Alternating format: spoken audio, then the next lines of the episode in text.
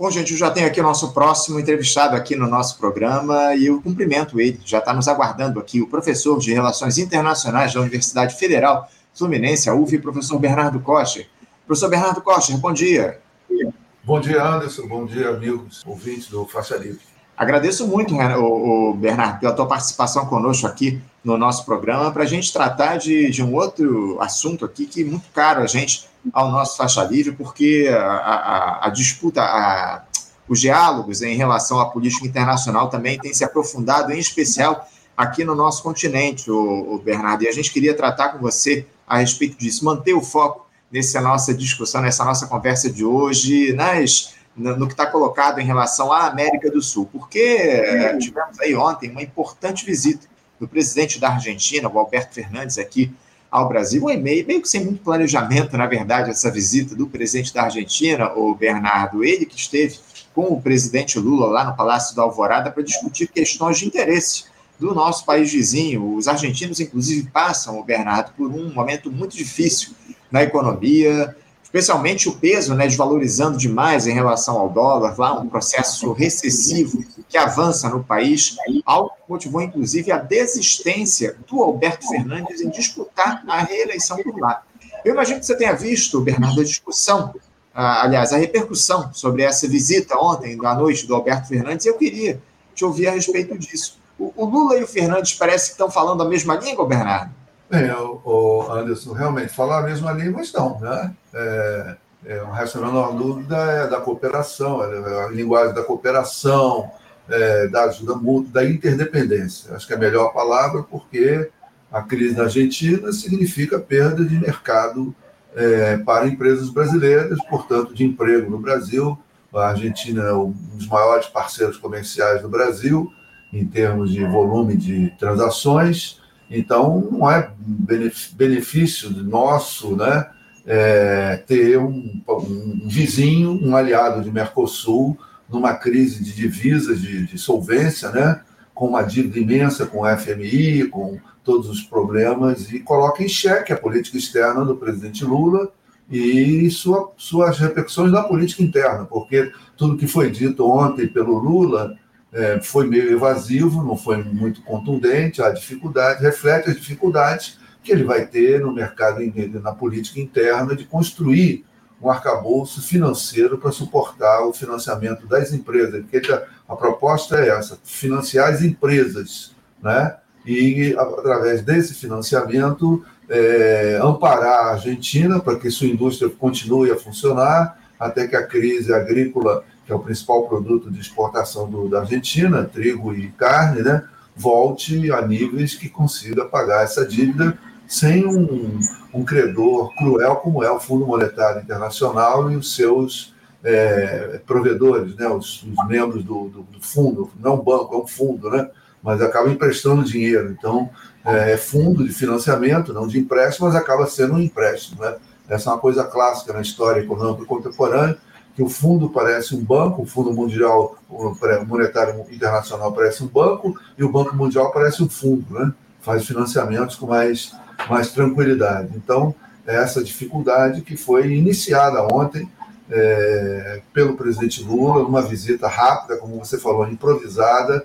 É, acho que eles discutiram todas as sugestões, todos os processos lá, e eu chamaria atenção para uma coisa: são dois atores presentes, mas que não, não, estavam ausentes, né? que é China e Estados Unidos. Acho que esse é o grande jogo. Solução tem, mas é China e Estados Unidos por fora é, influenciando a questão da, da, de como a Argentina vai enfrentar essa crise financeira que agora se apresenta. Foi inusitada, né? As condições financeiras mundiais não são de crise, mas a seca na Argentina provocou uma crise financeira é, nacional de grandes proporções. Então é disso que nós estamos lidando agora. Né? E o presidente Lula é, decidiu participar desse processo de forma proativa, cooperativa, reconhecendo a importância da Argentina no Mercosul, eventualmente futuro membro do BRICS, mas as soluções me pareceram muito presentes. As soluções seriam Tesouro Nacional ou FMI, né? ou, desculpa, Banco BNDES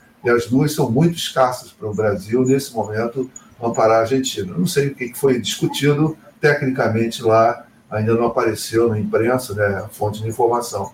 Vamos aguardar um pouco o desenrolar dos fatos. Não, sem dúvida. Temos de aguardar as informações que vêm lá de Brasília a respeito desse encontro do Lula com Roberto Fernandes, a Argentina, que é um dos principais parceiros comerciais do nosso país. A gente não pode deixar de lado essa, essa questão. O Bernardo, você falou aí a respeito do que pode ter sido discutido, porque a gente teve lá o anúncio da criação de uma linha de crédito para empresas brasileiras que vendem para a Argentina. Você chegou até a citar essas empresas também que importam serviços e mercadorias do Brasil. Agora, a, a grande questão, Bernardo, é que a nossa economia ela também não está lá vivendo um grande momento. Esse aqui é o detalhe, né, Bernardo? Te parece uma boa solução aí a abertura dessas linhas de crédito, a atuação do BNDES, enfim. Essa ideia, inclusive, que se aventou algum tempo atrás, o Bernardo, da criação de uma moeda comum para o comércio entre os dois países, pode de alguma forma ser uma alternativa para ajudar os nossos vizinhos a saírem desse fundo do poço? Bem, começo pela segunda parte, moeda comum, né? Pergunta.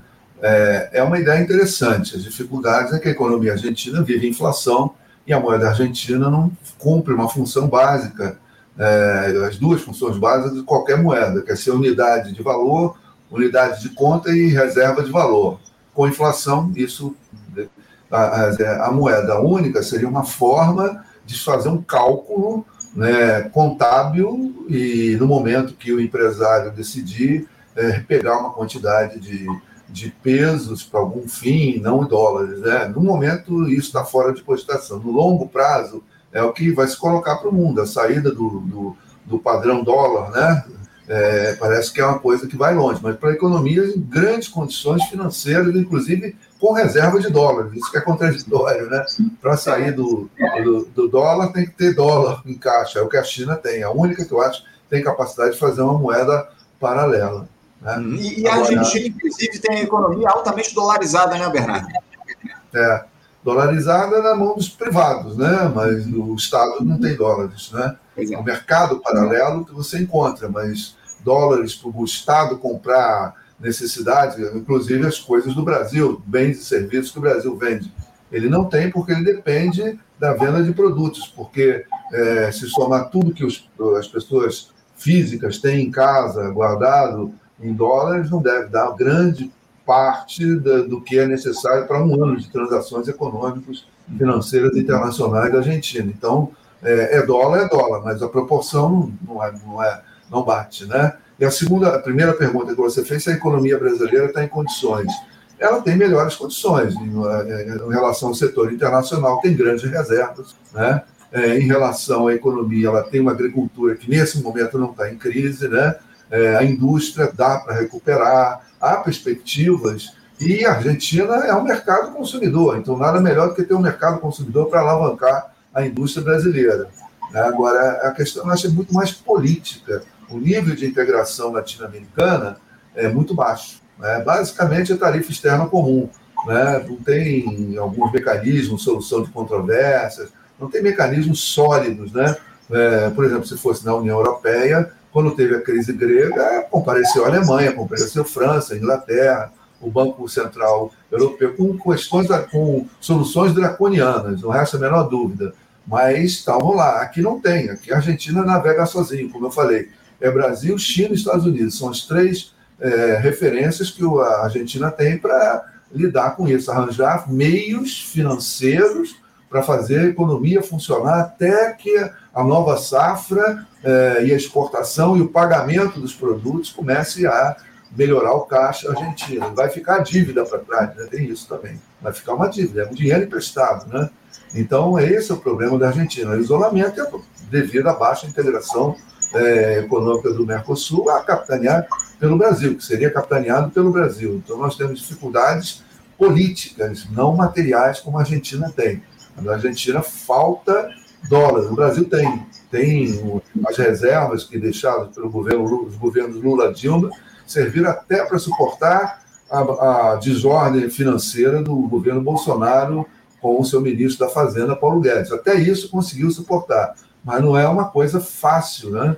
É, politicamente, de se drenar esses recursos. Teria que haver um grau de integração ainda maior e eu acho que o Brasil não, não tem condições de, é, no curto prazo, fazer esse apoio. Então, vamos procurar soluções que eles estão chamando de soluções técnicas, que na realidade são soluções políticas.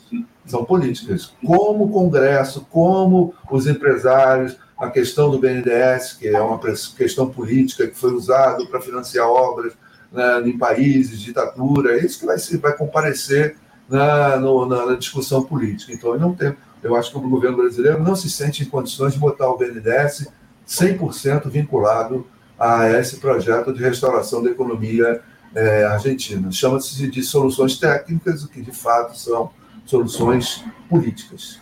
Sem dúvida, sem dúvida. Você falou a respeito dessa desarticulação que se dá em relação ao, ao Mercosul. Enfim, a gente vai discutir, inclusive, essa, esse tema do Mercosul daqui a pouquinho, no, no que diz respeito à eleição lá no Paraguai do novo presidente, enfim, o Santiago Pen, enfim, daqui a pouquinho a gente vai falar a respeito disso. Mas ainda é, falando sobre essa questão da Argentina, o, o Daniel, essa, aliás, o Bernardo, desculpa, essa decisão, Bernardo, do Alberto Fernandes de não buscar a reeleição, você acha que ela acaba abrindo espaço para a direita liderada aí pelo Maurício Macri ou a Cristina Kirchner, que hoje é vice da, do Alberto Fernandes, ela pode acabar sendo beneficiada por esse movimento, até certo ponto inesperado aí do Alberto Fernandes desistir da reeleição. Você acha que bagunçou o tabuleiro político lá na Argentina a escolha do Fernandes de não tentar a reeleição, Bernardo? É, eu acho que foi uma decisão é, medíocre, né? Uma decisão funesta. A crise financeira, ele está tratando, de, ao renunciar, está dizendo a culpa é minha. Né? Mesmo que ele não fale isso, eu, eu vi o, a peça de propaganda dele, é, ele diz que fez obras, coisa e tal, coisa e tal, é, ajudou a condições sociais na Argentina, mas desistiu da concorrer. Se fosse uma questão de foro íntimo, questão de família, doença, a gente entenderia, mas é uma questão, me parece, política. E eu acho que ele não deveria fazer isso, porque ele está entregando para a direita, né? Porque a direita vai dizer, apesar do peronismo na Argentina ser muito grande, muito mais complexo do que qualquer partido político no Brasil, né? é um partido de várias facetas, né? tem peronismo de esquerda, de direita, de Perón, de Kirchner. Quanto mais passa o tempo, mais peronistas tem, né? mais tipos de peronismo, correntes do peronismo. É, a direita vai dizer a culpa é desses caras. E o que, que o peronismo significa tirando tudo isso? Significa o que tem de esquerda é, social-democrata, né, socialista na Argentina é o peronismo. Ah, ele simplesmente desistir é, significa que ele admite a culpa no processo, né? Ele é uma pessoa muito cândida, muito educada, muito solista, mas isso não justifica ele de ficar e dizer que a crise não é dele e que a solução continua sendo o peronismo, mesmo que fosse derrotado. Se houvesse alguma outra corrente que viesse competir com ele dentro desse campo de esquerda democrática, a gente entenderia, né? mas não tem. Ele simplesmente saiu seis meses antes, deixando o campo livre para as críticas e vai enfrentar uma crise econômica sem o respaldo de uma eventual candidatura e uma eventual vitória, mesmo que não é, seja nesse momento muito fácil né, de dizer que poderia ganhar a eleição. Mas é, é uma desistência é, muito medíocre, muito frágil, fragiliza né, e abre campo para vários tipos de direita. Né? Tem, o, tem o Bolsonaro da Argentina, tem o outro, tem o tal, o seu ministro da Fazenda, o, o Massi, né? É, candidato, vai, que, que condições, né? A não ser que ele solucione o problema, né? ou faça de forma que o, a população argentina não sinta os impactos da crise. Mas os impactos da crise na Argentina têm nome e sobrenome, chama-se inflação. Uhum. É, você não conseguiu lidar com esse problema é, em, em, em, em, quatro anos, né? agora no, nos seis meses finais. Então, isso aí eu acho que foi uma decisão muito, muito simples, né? fácil para ele desistir e não problematizar o problema da crise é, externa. Ele chamou, disse que o FMI, que prestou para o Macri, né? E, destruiu a economia, como qualquer governante critica o anterior mas não, não ganhou, não vai ajudar a ganhar eleitores, assim, né? Vai ajudar a perder eleitores. Então, eu vejo com muita preocupação, porque o futuro do Mercosul está aí, né? O futuro do Mercosul está sendo jogado aí. E eu acho que é uma volta é, para a hegemonia americana, né? É, é isso por trás de tudo. A China tem condições de financiar né, esse processo, ela parece que tem condições de fazer operações de swap, trocar é, yuans por peso, suportar o peso da inflação, mas vai fazer exigências de investimentos, de coisas assim. Nessa hora aparece a bardanha, né? E parece que ele tem dificuldades em tabular um caminho via China, né? As forças pró-Estados Unidos, pró-Europa Ocidental lá, eu acho que estão por trás disso tudo e ele deve estar com dificuldades práticas dentro do aparelho do Estado de, digamos, a, a encaminhar-se dentro da nova rota da seda com uma participação chinesa mais contundente. Eu acho que é isso que tem de pouco. Estados Unidos versus China, né? E o Brasil no meio, né? O Brasil nesse meio termo pode perder, é feio também, pode ser uma derrota da política externa brasileira, se o Brasil, que já foi colocado no campo para jogar, né? o Brasil já é jogador, já é player nesse processo, se ele não apresentar uma solução, perdeu. Se for para a China, vai ser mais soft, mas se for para os Estados Unidos, vai ser mais hard. Vão jogar na cara do presidente Lula, viu? Você não teve solução. Para a Argentina, está falando o quê? Que é paz na Ucrânia e não consegue uma solução financeira para a Argentina, então é um desgaste. Já está contratado o papel do Brasil na futura solução ou não da crise argentina, já está contratado. Agora é uma questão de tempo. E vamos ver se, como o presidente Lula vai fazer esse fundo de amparo. No momento, a gente não tem informações. Eu não conheço o aparelho de Estado, nem os mecanismos financeiros suficientes para dizer pode por aqui, pode por ali, quais são as opções que o governo tem. Mas acredito que se chegou ao ponto de fazer uma reunião em Brasília, é porque tem alguma coisa, né? Alguma coisa tem.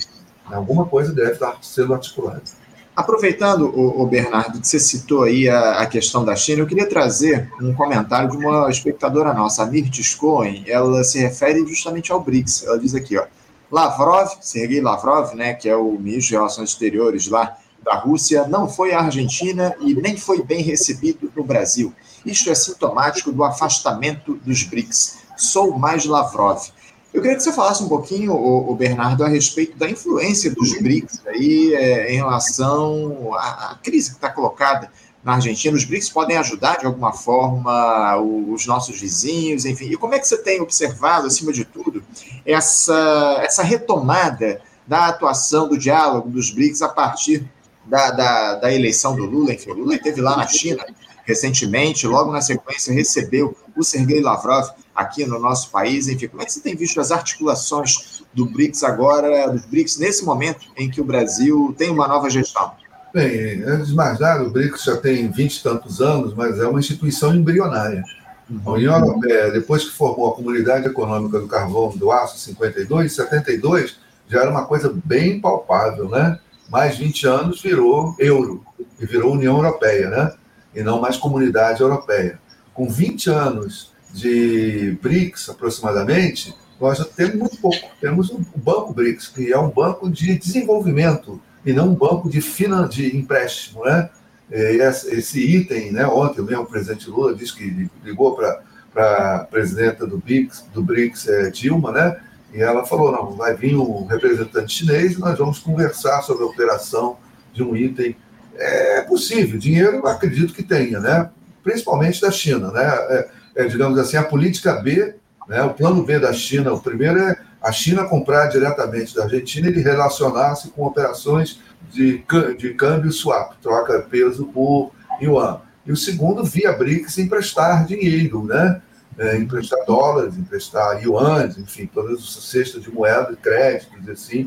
Esse é difícil, porque não, esse não é a função do Banco BRICS. O Banco BRICS, e depois que for alterada essa resolução, vai ter que passar pelos parlamentos dos quatro países, né? Então isso leva tempo. E a crise é para ontem, né? A crise já está rolando há algum tempo. Eu acho que eles estavam esperando que a seca não fosse tão profunda. Eles não tinham condições de decidir qual o tamanho da seca, qual o tamanho da produção que ia tirar. Quando fez a, a, a colheita, aí viu, bom, a crise é profunda, né? muito mais profunda. Então a crise já é para ontem, né? Então não é uma solução prática, a não ser que é, se faça um programa excepcional, alguma solução institucional. Mas o BRICS ainda está muito imaturo, mal, mal consegue o BRICS ter, ter uma harmonia, porque a saída do Brasil, quatro anos, foi um pequeno desastre para BRICS, né? E, e os países agiam de forma BRICS, mas agiam de forma soberana, cada um com o seu programa, né? O presidente, o ministro das Relações Exteriores, Lavrov, não foi para a Argentina, não sei exatamente porquê, não sabia desse detalhe, mas acredito que a Argentina perdeu importância devido à crise econômica, devido à, à desistência da, da candidatura do, é, do Alberto Fernandes, enfim, ele tinha outras prioridades, né? O Brasil é muito mais importante, acho que ele percorreu a América Latina em outros, outros países. É, isso mostra é, a perda da importância da Argentina, que é muito séria, porque para nós a Argentina não é BRICS, mas é Mercosul. Uhum. Né? Mercosul é uma perna do BRICS importante, porque dentro do BRICS também vai a ASEAN, que, vai, que envolve China e, e, e, e Rússia, é, a, a, Índia deve estar envolvida em algum regionalismo econômico, qualquer, que eu não sei ainda qual seja. Então, nós temos um problema grave aí e não dá para esperar muito do BRICS. Né? É uma solução para ser encaminhada, né? Alguma coisa, algum financiamento, mas tudo residual, nada vai ser substantivo. É um país inteiro com PIB alto, uma população é, muito empobrecida, né? mas com um alto nível de renda média, né? É, que, tá, já passou por várias crises, foi a primeira, né? então perde credibilidade de que se ajudar resolve o problema. Né? O problema é industrialização, né? comércio internacional fora da área do dólar, ou com o dólar com outras condições, né? financiamentos, enfim, é um ciclo de industrialização que tem que ser aberto né? De forma rápida. Pra, a única coisa que vai tirar a América Latina da crise é a industrialização, porque a agricultura está aí, né?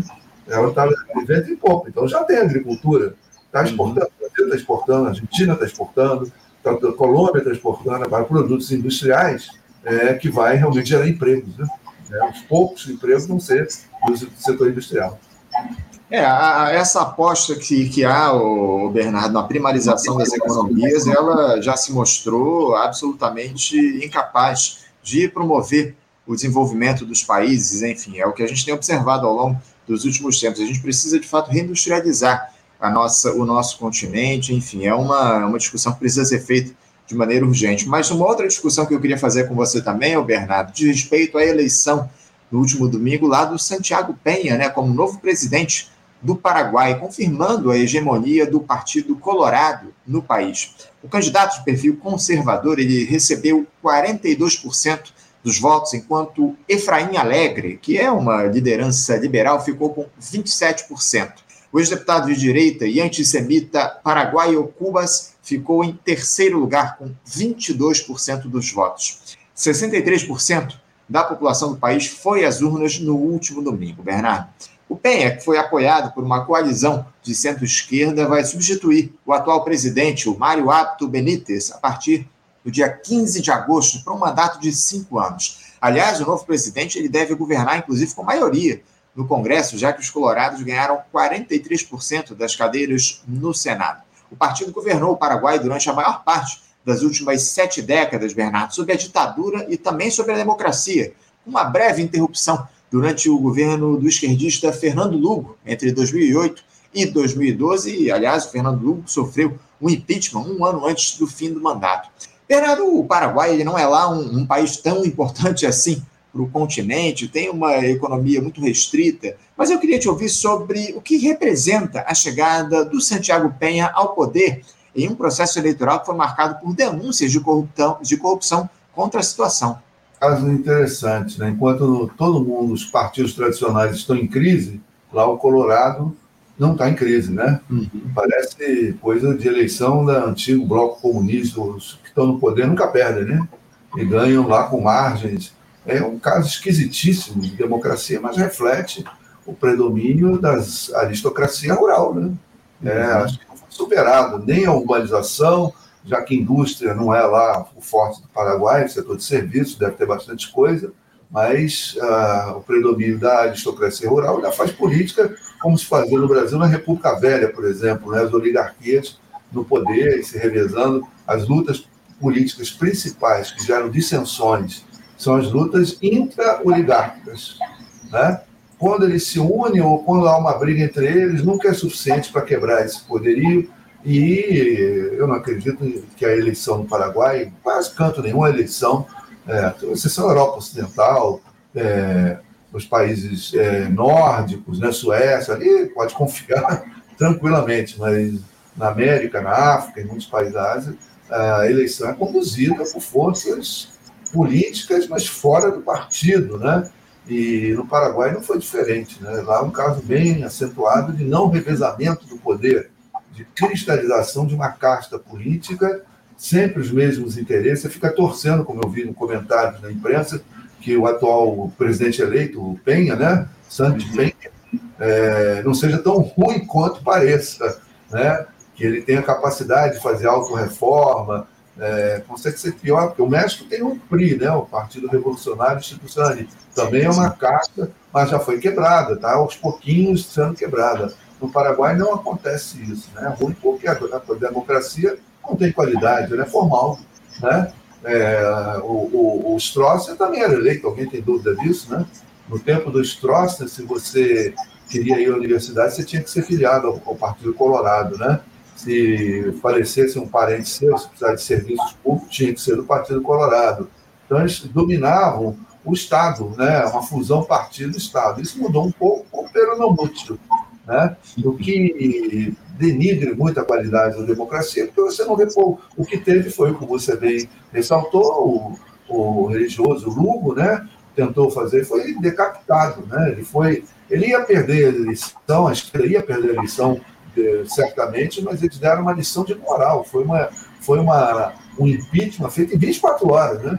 Acho que eles se reuniram num, num restaurante, tomaram umas e outras e fizeram lá um churrasco, comer, não, vamos tirar o cara. Pronto, tomaram.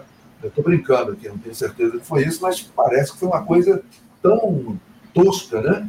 Tiraram ele antes de concorrer à eleição, para deixar claro que não vai chegar nem a tentativa de reeleição. E acho que ele estava bem avaliado, poderia ser reeleito, fazer o sucessor. Então, o que a gente vê é que a nossa democracia ela tem pouca qualidade, ela tem pouca densidade, ela é muito mais formal do que real. Muito embora seja uma democracia, uma ditadura, coisa e tal, mas os controles, eu acho que viver. É, nós aqui temos até uma vida democrática no meio de um caos, né? E lá no Paraguai deve ser uma coisa ordenada pelo Partido Colorado. Onde você vai, você esbarra com o Colorado. Reitor de universidade, é, diretor de, de superintendência de impostos, de meio ambiente, tudo lá no Partido Colorado de uma forma muito homogênea. Então, isso daí, nós estamos presos a essa armadilha. O presidente Lula já parabenizou o vencedor, é uma formalidade que ele cumpriu. É, ainda bem que eu não estou no lugar dele, que eu não teria essa coragem, que é desagradável, né? Você ter uma série de restrições e, e ter que votar numa tirania, um revezamento de poder, uma oligarquia no poder. Já há mais de 30 anos, mais de 100 uhum. anos, isso foi derrogado na América Latina, na década de 30, 40, e, no entanto, uma democracia de massas, um poder razoável de setores não oligárquicos interferir, é, não se vê na, na, Argentina. Esse rapaz que veio é um rapaz, é um garoto de 44 anos, né? Ele encontrou um bom emprego, eu acho, né? Ele foi economista, foi para o FMI, voltou para o Banco Central, foi para o Banco Privado, mas ele não conhece a vida, não sabe nada da vida, né? Nem politicamente. Ele é um profissional do mercado que trabalhou em bons postos, que deve ter conseguido por indicação política, uhum. e, e, acho que ele não foi para o FMI, acho que ele não foi lá porque tem um currículo brilhante que não tinha nem idade para isso, né? Ele foi indicado pelo, pelo, pelos Colorados. Então, é muito triste isso tudo, muito deprimente, né? É, é, é, como você diz, conseguiu o emprego da vida, acima de tudo, né? Esse é o grande detalhe que fica em relação a essa eleição do Santiago Penha lá no Paraguai. Se o, o Paraguai, o Bernardo, ele não tem lá tanta importância no cenário geopolítico, inclusive no próprio continente, uh, por mais que o país não tenha aí uma economia muito pujante, o, o país, o, o, Paraguai, é um dos principais entraves, o Bernardo, para o estabelecimento de uma zona de livre comércio entre o Mercosul e a China, né? Algo aí que a maioria dos países do bloco tenta construir. As negociações estão, inclusive, aí a pleno vapor. Eu queria saber de você o seguinte: com essa eleição do Santiago Penha, o Bernardo, esse diálogo do Mercosul com os chineses, ele pode finalmente destravar para se buscar condições vantajosas no comércio entre os países? Não. Isso foi tema da campanha e o segundo colocado, desculpa, esqueci o nome, dizia que ia eh, romper com Taiwan e estabelecer relações com China para ter melhores condições de comércio, né? E o uhum. Santiago Penha disse que não, ele vai ficar com Taiwan e não vai reconhecer a China. Quer dizer, já decretou o fim da integração e da hegemonia chinesa se alinhando com os Estados Unidos, né? Ou seja, é tudo Dante como um quartel do Abrantes, é, é a mistura do mais do mesmo com o mesmo do mais. Então se deve esperar mudanças em função. Agora, como é que ele vai conseguir é, combater a pobreza no país, que é um problema todos, na campanha todos dizem que vão combater a, a pobreza, lá é cerca de pobreza extrema de um quarto da população, sem ter recursos, né? Provindos do comércio com a China. A China ia comprar produtos agrícolas a preços maiores, ia vender produtos industriais a preços menores. É isso que a China faz. Compra produtos agrícolas por preço alto e vende produtos industriais por preço baixo. Essa é, é, é o pulo do gato da economia chinesa. Né? Com isso, eles compram comida, energia, matérias-primas e exportam manufaturados que é, eles não precisam, estão só produzindo para isso, exportando. Né? É assim que funciona a economia chinesa no plano internacional. Ele abdica disso tudo de primeira. E como é que o Mercosul vai lidar com esse tipo de situação? Se precisa de integrar tudo aqui para preparar, não uma adesão à China, mas um, no mínimo uma barganha China e Estados Unidos. Como o presidente Vargas fez entre Estados Unidos e Alemanha, eu acho que a gente tem que fazer entre Estados Unidos e China. Quem dá mais? Vai para o balcão, quem dá mais? Quem vai ser a nossa companhia siderúrgica nacional?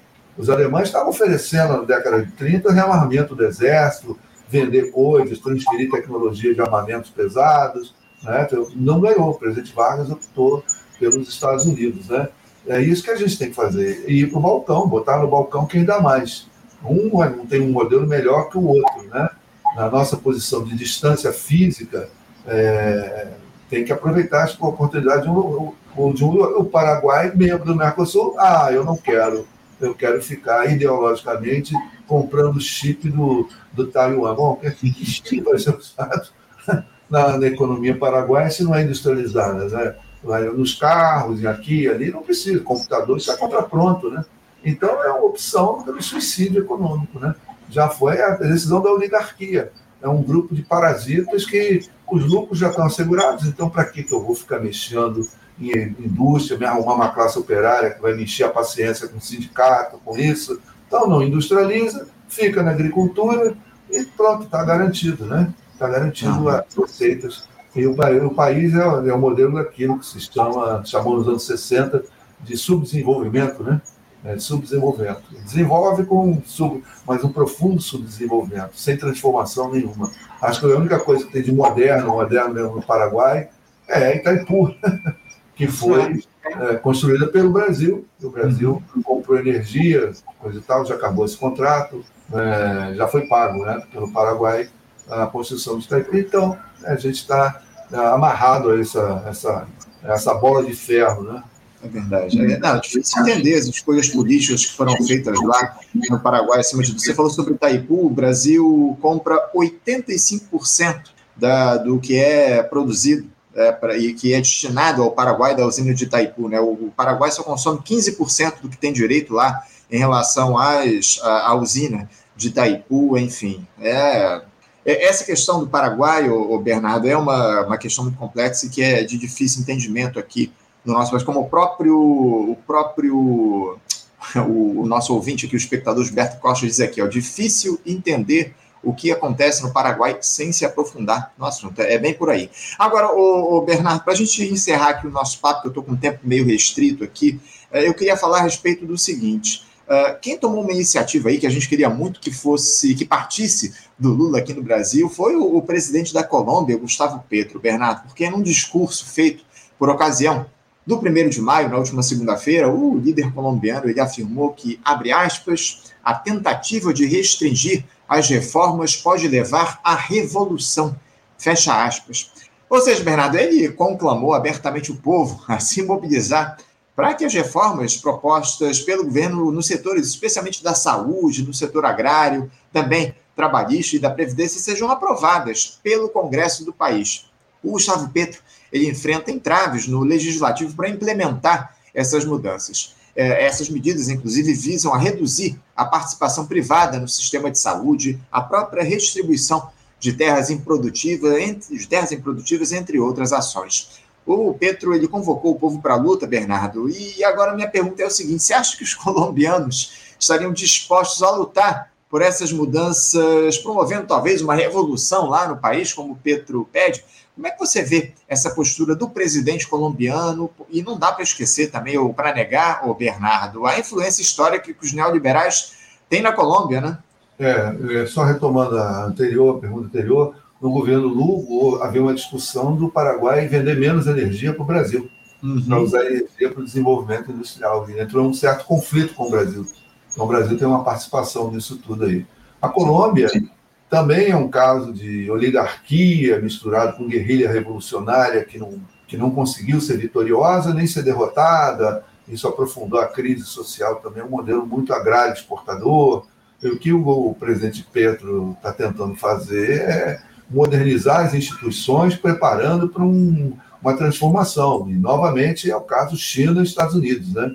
Tem coisa vindo por aí com a nova Rota da Seda, com o canal do Panamá, é, com o canal da Nicarágua, né? tem o Panamá 1, está sendo o Panamá 2, e a Nicarágua com outro canal. Está vindo coisas que nos próximos 10 anos tem que estar presente. Então, só participa desse movimento de grandes transformações via comércio mundial mas também via transformações produtivas, quem tiver com instituições, quando tiver com uma classe trabalhadora é, é, formada, remunerada, educada, né, é, essa dominação, estilos de dominação oligárquica, que se transfere do campo e vai para as cidades, é essa eu acho que é a grande situação, quer dizer, o poder oligárquico típico do campo é reproduzido com a urbanização e ali também tem um poder oligarca. Ele está tentando quebrar isso para dar uma, uma tessitura às instituições públicas é, e em relação à prestação de serviço à população mais pobre, para preparar